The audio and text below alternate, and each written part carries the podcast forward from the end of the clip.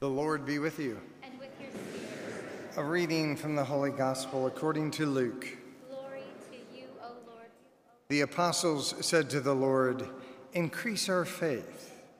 The Lord replied, If you have faith the size of a mustard seed, you would say to the mulberry tree, Be uprooted and planted in the sea, and it would obey you. Who among you would say to your servant who has just come in from plowing or tending sheep in the field, Come here immediately and take your place at table? Would he not rather say to him, Prepare something for me to eat? Put on your apron and wait on me while I eat and drink. You may eat and drink when I'm finished. Is he grateful that the servant of that servant because he did what was commanded? So should it be with you. When you have done all you have been commanded, say, We are unprofitable servants. We have done what we were obliged to do. The Gospel of the Lord.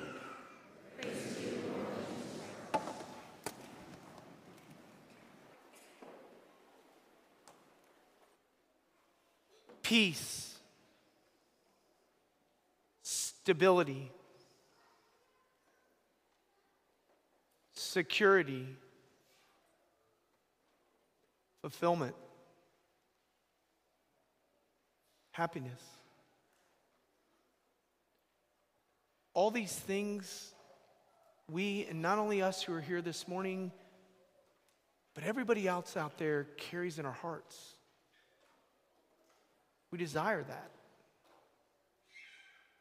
We long for that, but we find ourselves at times in the currents or in the buffeting wa- waves of change, of environments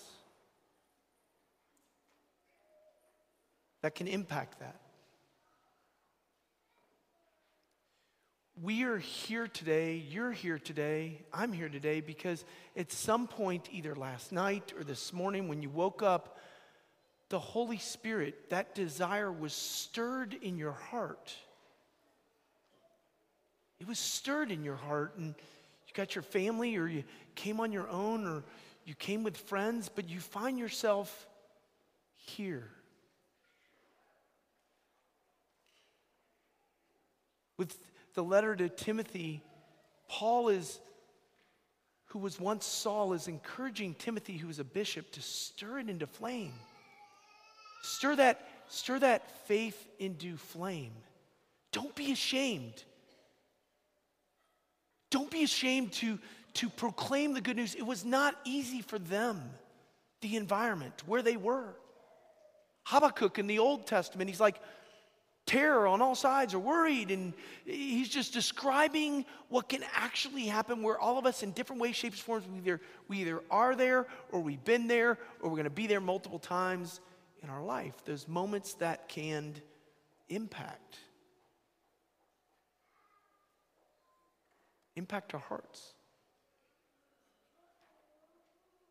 We're doing this four week series starting this week, really a focus on grow with us.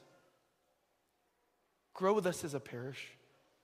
And the overarching theme is connected to the vine. And we know that Jesus, in the Last Supper, when he's trying to pour everything he had in him to prepare his apostles for the turbulence and the earth shaking impact of him going to the cross, he's trying to strengthen them. He said, I am the vine and you are the branches. And with me, united to me, I will give you life, and you will be able to do all things, but without me, you can do nothing. He's the vine. To be connected, connect with the vine. Let's connect with that vine as we look at the living Word of God this day, speaking to us today from the gospel today he's speaking to us, and our Lord says, if you have faith the size of a mustard seed, mustard seed is small. It's like a grain of, of if you've ever seen like a grain of uh, sea salt, It's teeny. I was in the Holy Land with my parents, and, and my pastor came up and he said, Come here. We were in Bethany where Mary, Martha, and Lazarus actually lived. And he said, Boop, put it in my hand. That's a mustard seed. If you have faith this size. And what does Jesus say in the living word of God to, to our hearts today? Sure, the apostles came to them and they said, Increase our faith. But we're here, I'm here, because my faith is weak. Our faith can be weak.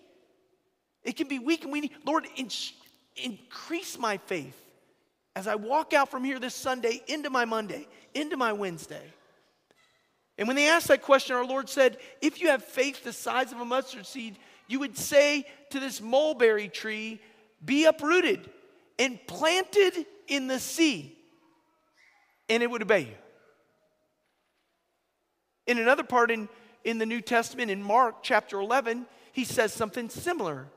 He says, and he's speaking of mountains, he says, Whoever says to this mountain, Be taken up and thrown into the sea, and does not doubt but believes, what he says is going to happen, it will be granted to him, to her.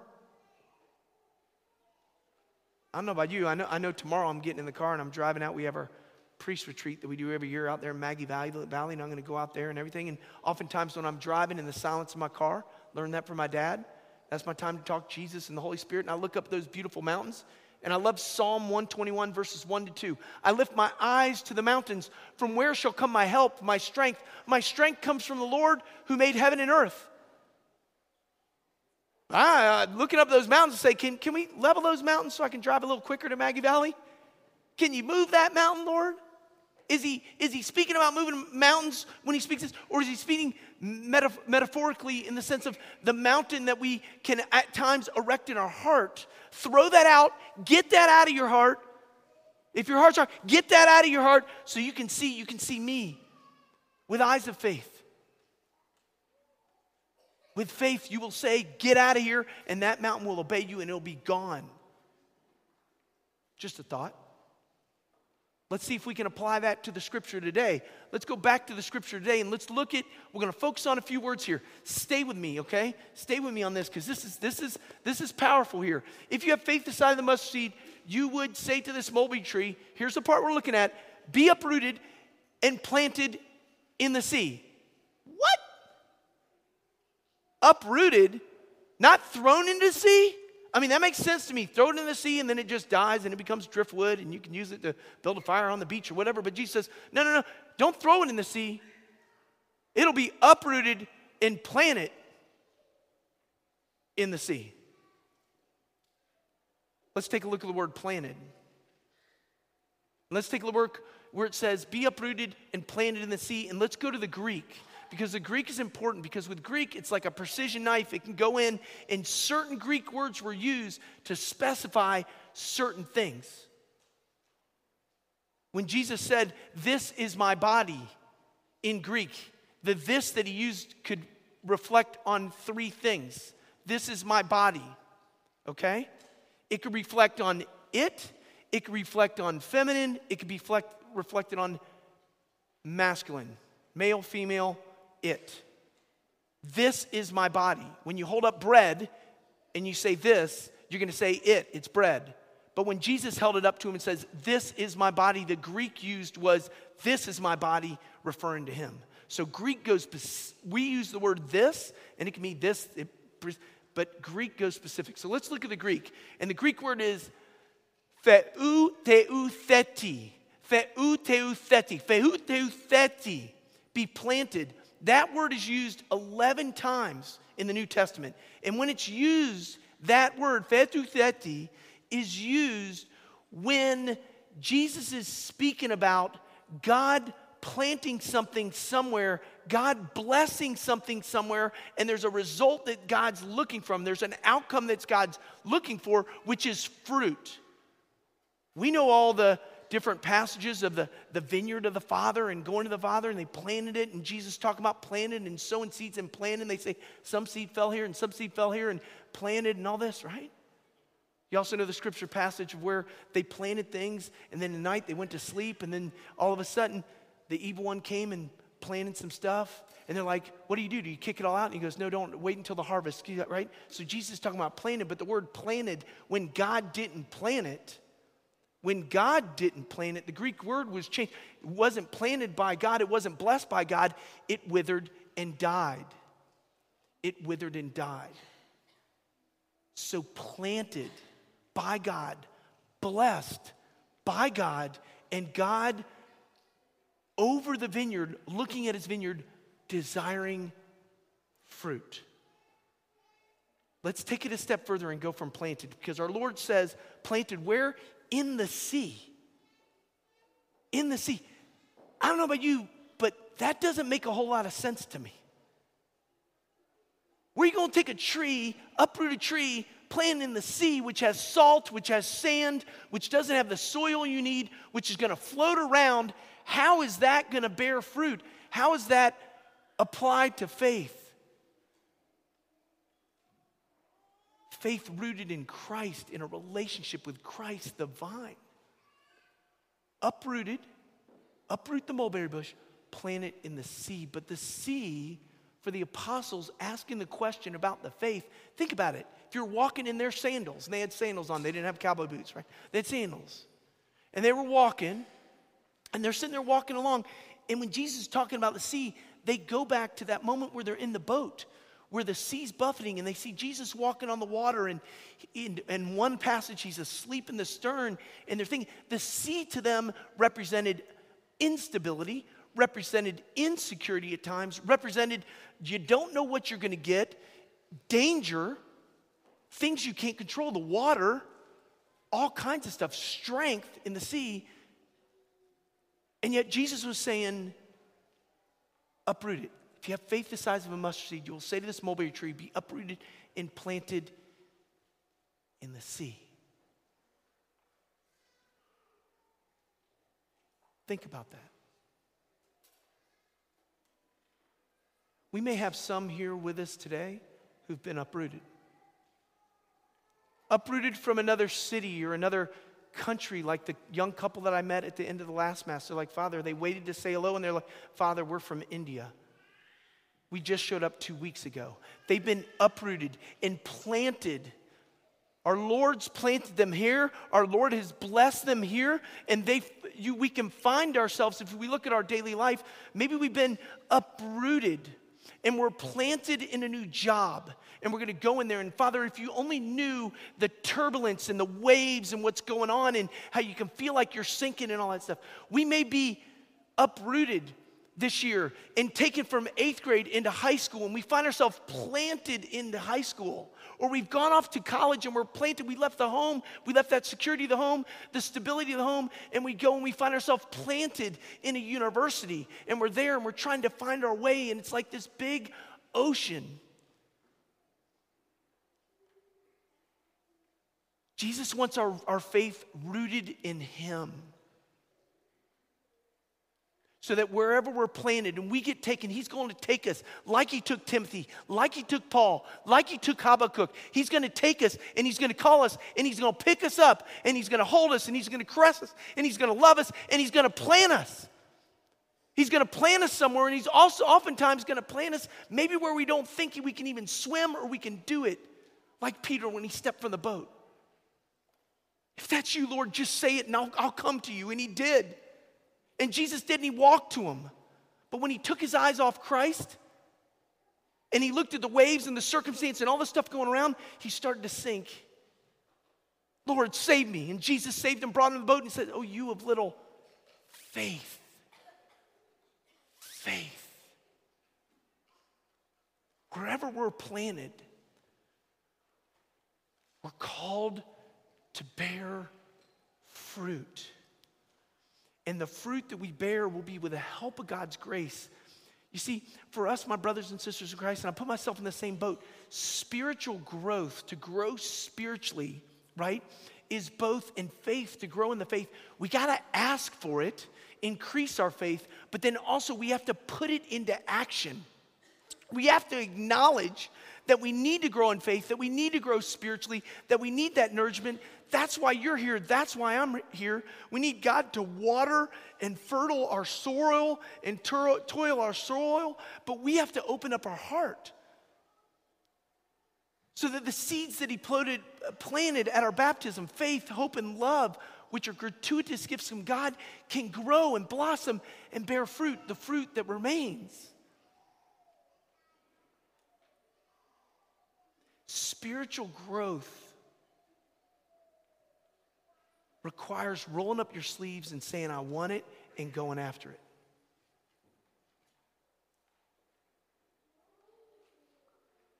Where am I on my spiritual growth?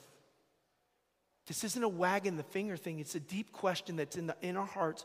Where am I in the turbulence and the waves and the buffeting of my world? Where am I as Jesus has taken me and planted me in the sea?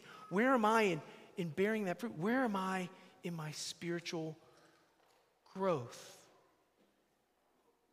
We can actually be infants in our spiritual growth and barely walking, or paralyzed in our spiritual growth due to just same old, same old. This is the way we've always done in the church.